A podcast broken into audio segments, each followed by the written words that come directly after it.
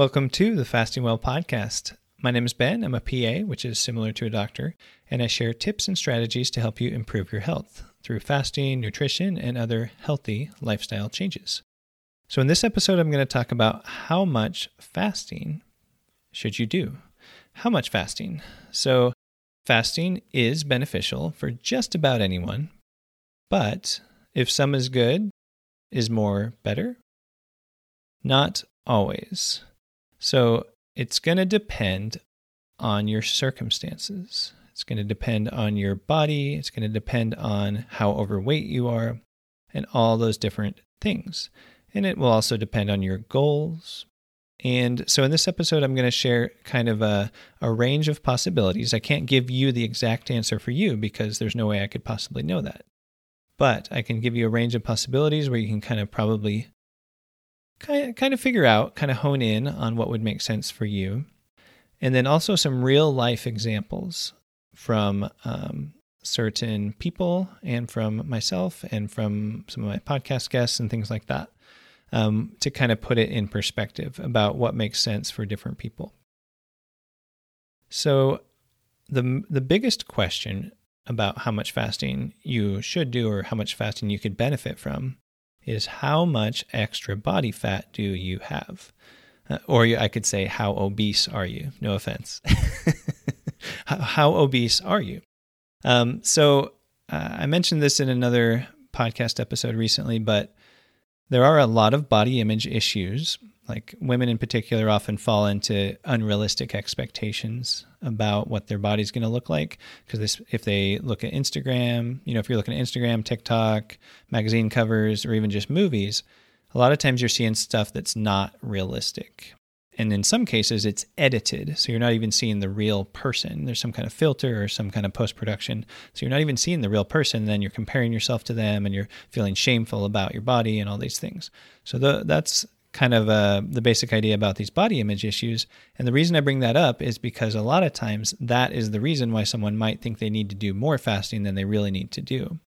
Um, and then if you're doing it with the wrong mindset, like this mindset of shame and and you know hating yourself and hating your body, then you're actually less likely to to you know be able to reduce body fat because you're going to be more stressed. Negativity and stress cause you to hold on to more body fat. So that's another reason to kind of approach fasting with the right mindset and the right attitude about positive benefits that you're trying to get and stuff like that.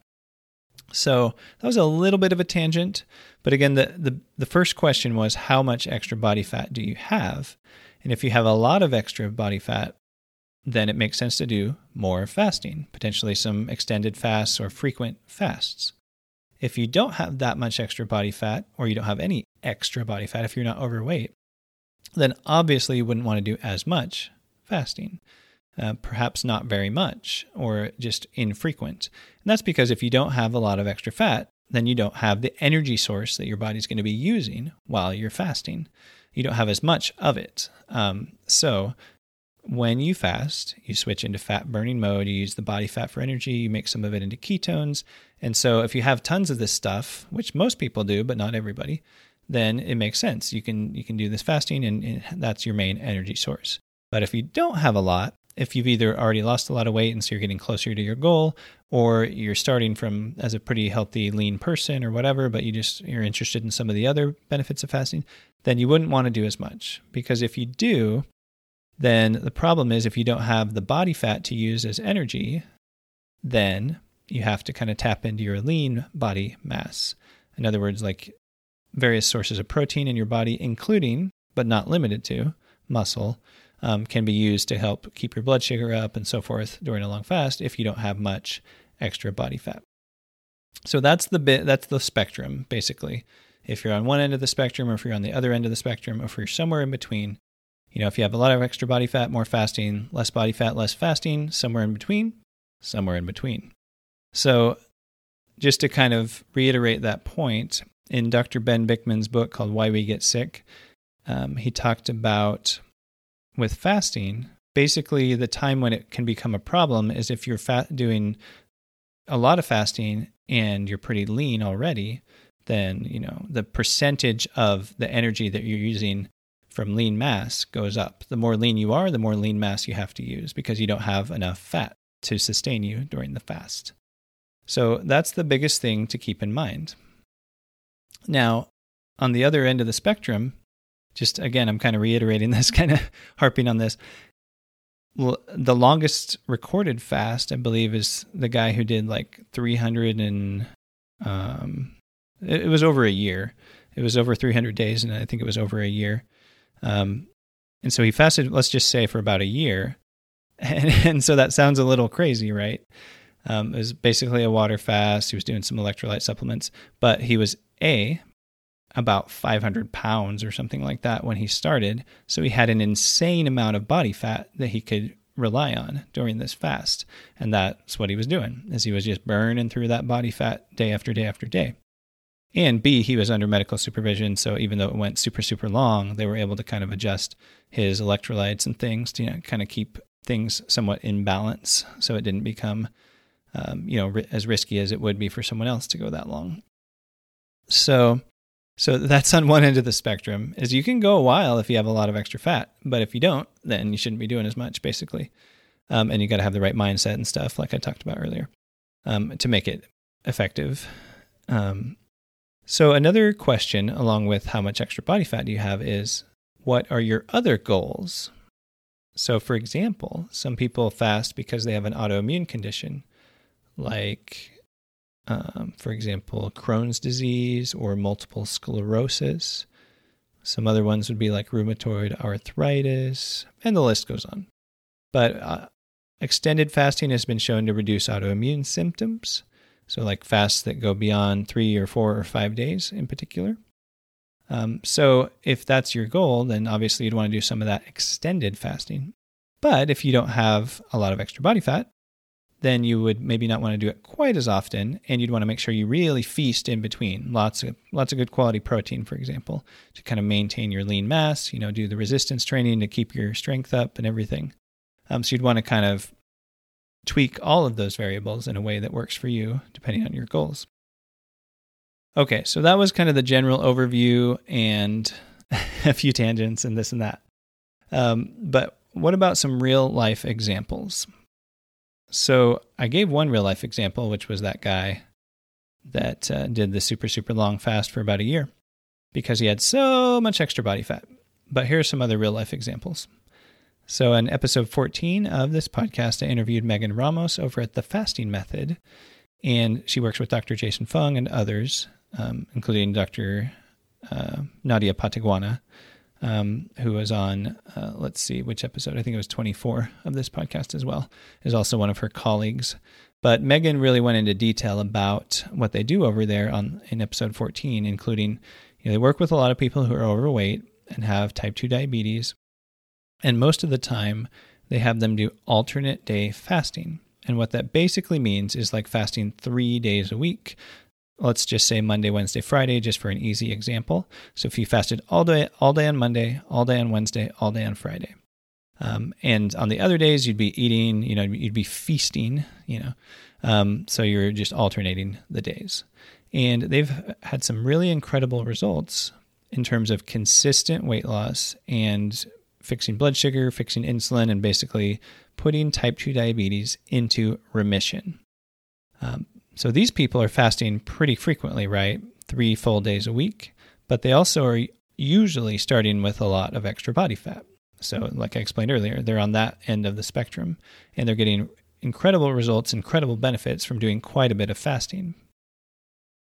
Now, here's an example that's kind of the opposite of that. So, there's a an Ital- I think he's Italian researcher named Dr. Guido Kroemer, who was interviewed on uh, Dr. Rhonda Patrick's podcast called Found My Fitness some years ago.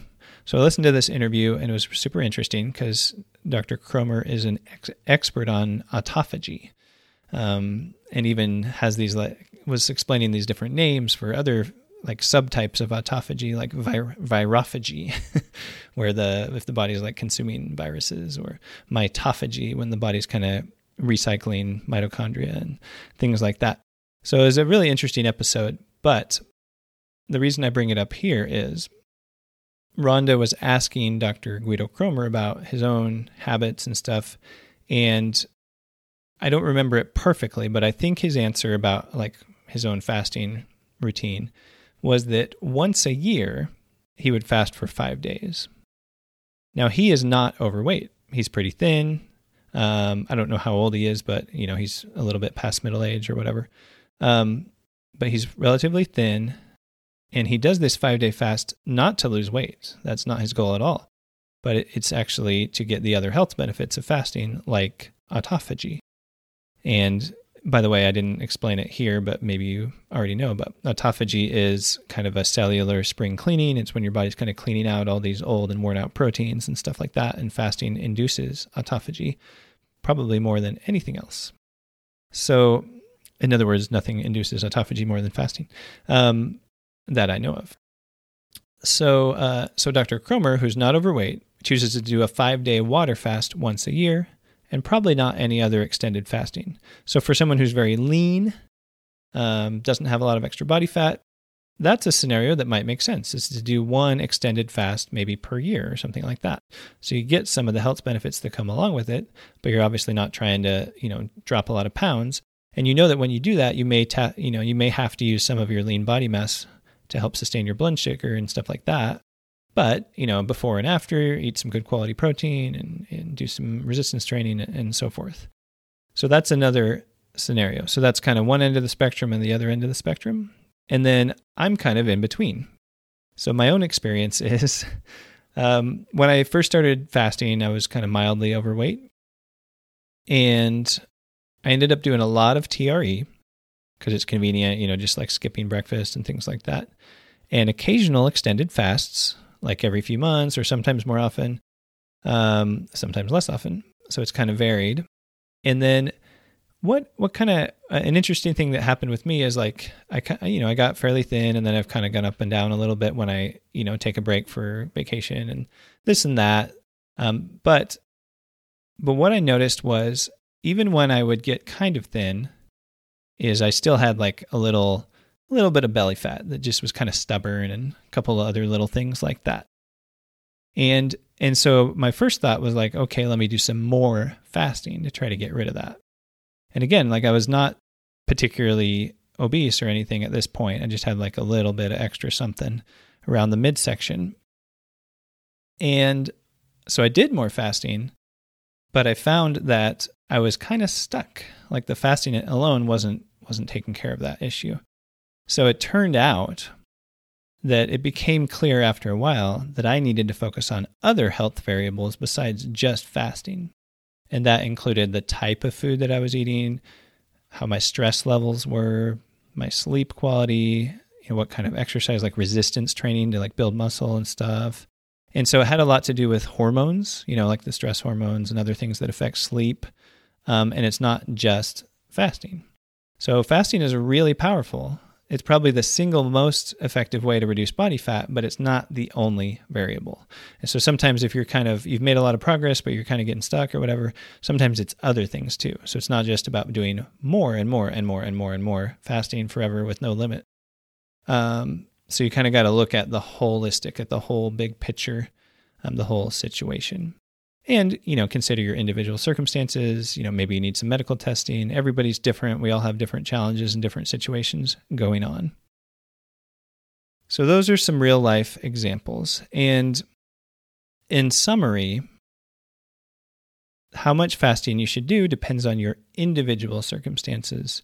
And the biggest single question is how much extra body fat do you have if you have a lot and you have those other signs of insulin resistance like high blood sugar and you know the belly fat and the high blood pressure, etc., then a lot of fasting probably makes sense. What's a lot of fasting? Well, maybe the three days a week, like uh, like what they often do over at the fasting method. If you're physically fit or if you're fairly thin, etc., then it doesn't make sense to do a lot of fasting, but it might still make sense to do you know an extended fast once a year, like Dr. Guido Kroemer does. Um, and you could certainly still do some time restricted eating even if you're physically fit. Um, that that's kind of falls into a different category. Like you could still do that as long as you're still getting a good amount of protein every day and a good amount of food every day. Uh, one example is like Hugh Jackman when he was preparing to do the Wolverine role in some of the movies would do like time restricted eating to get ripped, you know. Um, so he obviously wasn't like, um, he wasn't trying to drop a lot of body weight. He was probably gaining weight um, to some extent during that time frame, just by building muscle, you know. So anyway, that's the spectrum. That's the biggest question. Um, but then you got to consider your other goals. You got to consider um, like the autoimmune conditions, you know, that I mentioned earlier. And you got to consider other health variables that can also influence your body weight and your overall health, such as the food timing. Uh, I mean, the food type, food type and timing, but fasting is the timing. The type of food you eat, what kind of exercise you're doing, and how much. How's your stress level? What can you do to change that? How's your sleep quality? And sometimes other things like certain specific health conditions that might cause you to rethink your approach or whatever. So spend a little time, think about how much fasting makes sense for you, think about what other health variables might also have a big impact that might be worth focusing on as well. And if you're thinking about different types of fasting and, and how they might fit into your lifestyle, you could also listen to episode 17 of this podcast, where I talked about seven types of intermittent fasting and, and kind of how to choose the best one for you. And if you're kind of in the early stages and you want some extra help to kind of make sure you're taking a wise approach to things, then also take a look at my intermittent fasting checklist, which kind of goes through a lot of beginner tips and ways to avoid common pitfalls. So you can find that at fastingwell.com slash checklist. So you just type that in fastingwell.com slash checklist. All right. So hopefully that was helpful overall to give a little perspective. And I appreciate you listening. I'll see you next time on the Fasting Well podcast.